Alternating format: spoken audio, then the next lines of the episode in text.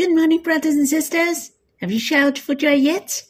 I like to shout for joy as soon as I woke up, for I have changed. I'm free from sin. I'm a new creation. I'm whiter than snow.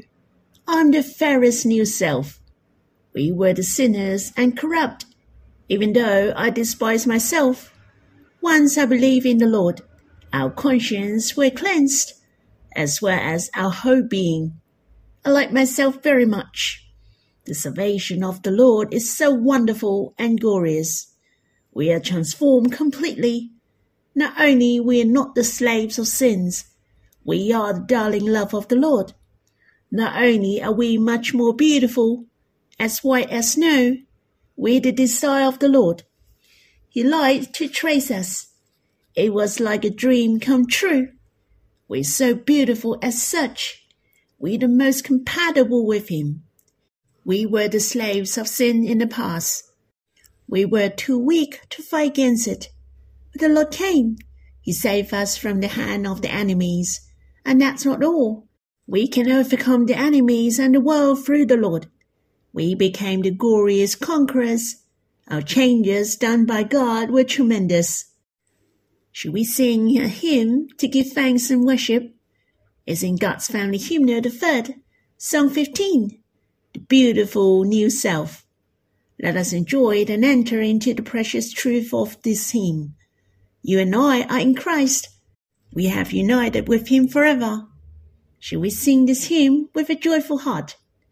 But there's no English version, so we'll read the translation. Evil and slender I was. Now I'm whiter than snow. Slave of sin, condemned prison I was. Now I'm the Lord's love bronze to sting the Lord I was. Now I'm a lily.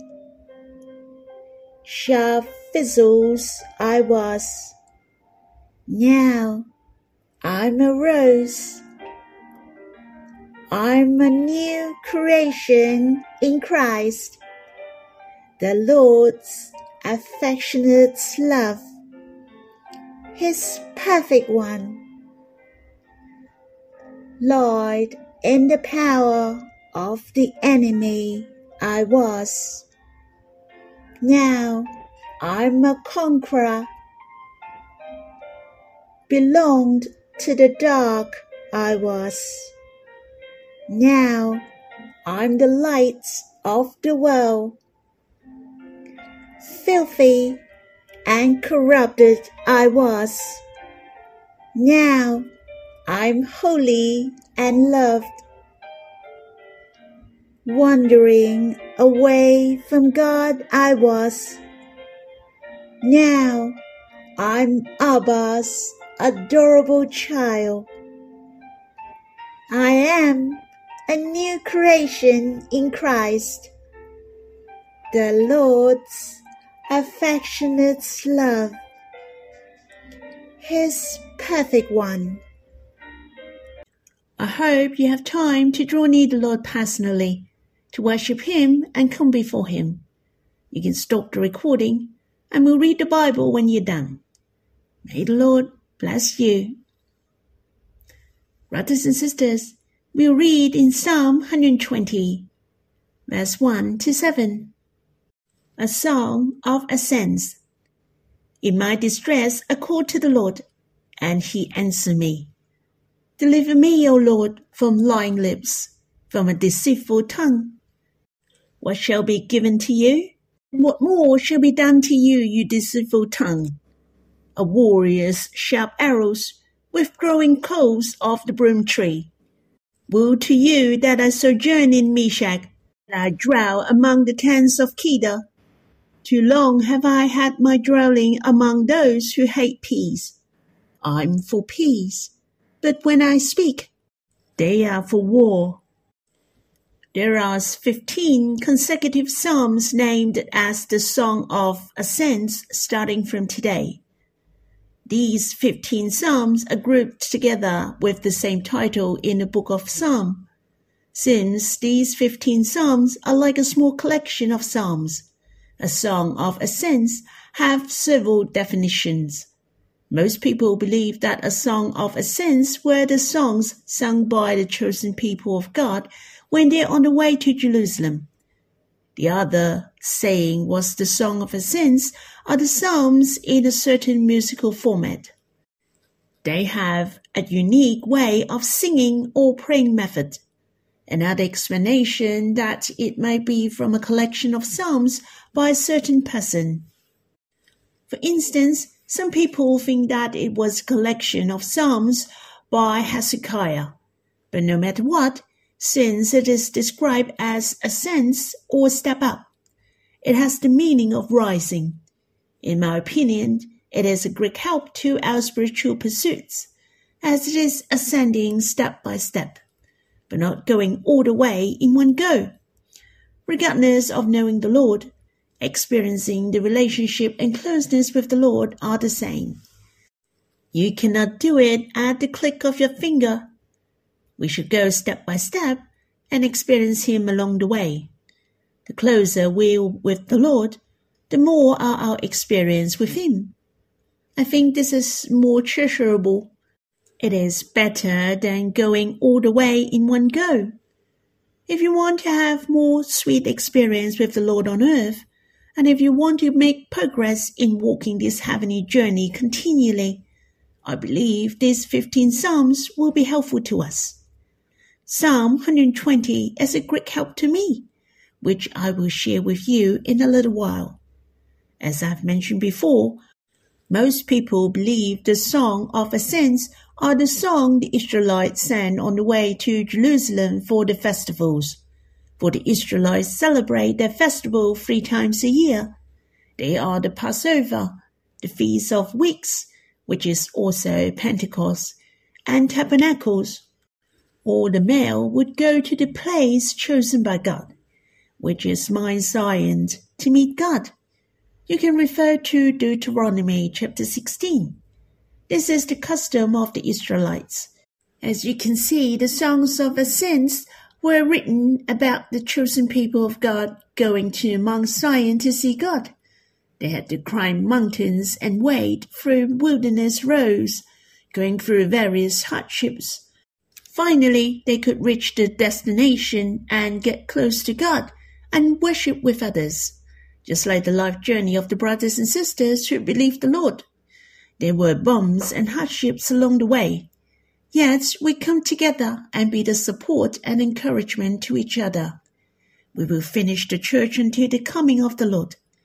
These 15 Psalms are named as the Song of Ascents. Ascents means to go up. The verse says climbing the steps.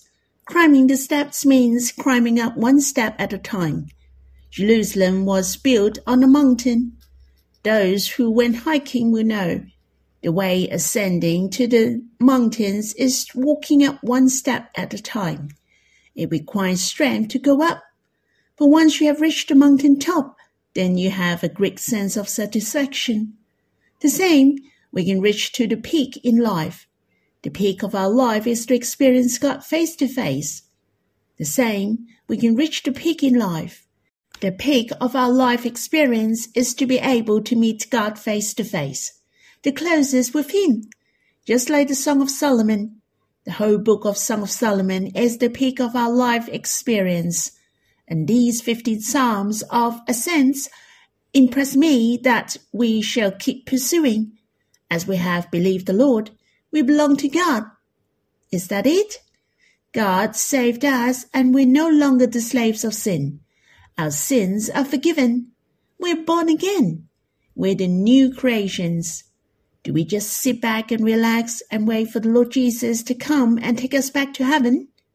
Does God want us to live such a life on earth? I think every one of us knows that is not the case.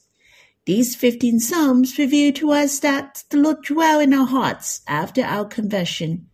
He is the companion in our life, and it is a life of going upward. Personal speaking, you are getting closer and closer to God. Overall, we are getting closer and closer to His will, which is His house. Jerusalem is referred to the church. Hence, every individual shall know clearly the plan of God upon us is very glorious. It is more than the forgiveness of sins and being saved from hell. The love dream of God and His will is that we are united with God. So God and man have the dwelling place forever. He longs for us to experience and know Him deeper and deeper. And we have a share to build a house after His will. As I have mentioned before, the Israelites have to go to Jerusalem for the festival celebration three times a year. The three festivals are unleavened bread, the feast of the week, or Pentecost, and tabernacles. I also wonder why these three festivals, but not other festivals. I believe they have special meaning. Let me share with you my impressions, but I'm not sure if it is correct or not. Firstly, it is the unleavened bread. Those who believe in the Lord, who belong to God, shall cleanse ourselves. We shall set apart from the world to sanctify for the Lord. The second festival is the week, which is Pentecost. As we all know, Pentecost is about the Holy Spirit particularly. We do need the blessing from the Holy Spirit. We need to be enlightened and to know the will of God. We really need God to open our eyes. Lastly, is Tabernacles. The Feast of Tabernacles is about the momentary of this world. It's not our real home. We are only the sojourners, pilgrims. We have a better home, which is in heaven. Isn't that interesting? It's true. After our conversion, we shall set apart from the world, for God has his plan upon us and we shall trust in the Holy Spirit to live a life of union with the Lord in order we can overcome the world. Finally, the day of our hope will come. That is the coming of the Lord. We shall finish his house, which is his will on earth, to welcome for his coming gloriously. Thus, these 15 Psalms are about a Christian who is you and me, how we experience salvation and then reaching it step by step until the Lord coming. And in the beginning of Psalm 120 mention, in my distress I called to the Lord. It seems to be about the beginning of my Christianity. I called to God. I called on his name. I accepted him and admitted him as my savior. I'm saved. As the Bible said, for everyone who calls on the name of the Lord will be saved. I'm so grateful for verse 1 that I have the assurance of salvation, and surely he will answer me. Let's read verse 1. In my distress I called to the Lord, and he answered me. Brothers and sisters, everyone shall have the assurance of salvation. When we believe the Lord on the day and repent sincerely, we ask the Lord to forgive our sins and ask him to save us. Surely the Lord will save us, and all our sins are forgiven because it is written in the Bible. If we confess our sins, he is faithful and just to forgive us our sins and to cleanse us from all unrighteousness. Hallelujah! We're innocent, for the Lord bore all our sins on the cross. We're no longer the sinners. The devil will continue to deceive us that we're not saved and we don't believe in the Lord yet, for he likes to hinder us to draw near to God, not to experience God deeper. There are many Christians are really miserable. They knew that they believed the Lord, but they had no assurance of salvation. They are deceived by the devil and many wrong doctrines. It is very precious in verse 2. Deliver me, O Lord, from lying lips, from a deceitful tongue. Of course, we shouldn't be a liar after our conversion to deceive people as in the past. On the other hand, let not be deceived by those lies. We shall be affected by the truth, the Lord and his words. I also thought of the third meaning of these verses, that we shall keep ourselves clean, to keep ourselves from the evil things, to set apart from this world. This world is full of lies. There are many people who do not fear God. If I dirty my hands and walk the same way as they do, I have to pay the price in the end. Hence, I'm willing to ascend and draw near to God continually and experience Him. Then I have to depart from sin and overcome the temptation at my own weakness through the Lord always. While we are still on earth, it is inevitable we are surrounded by wicked people.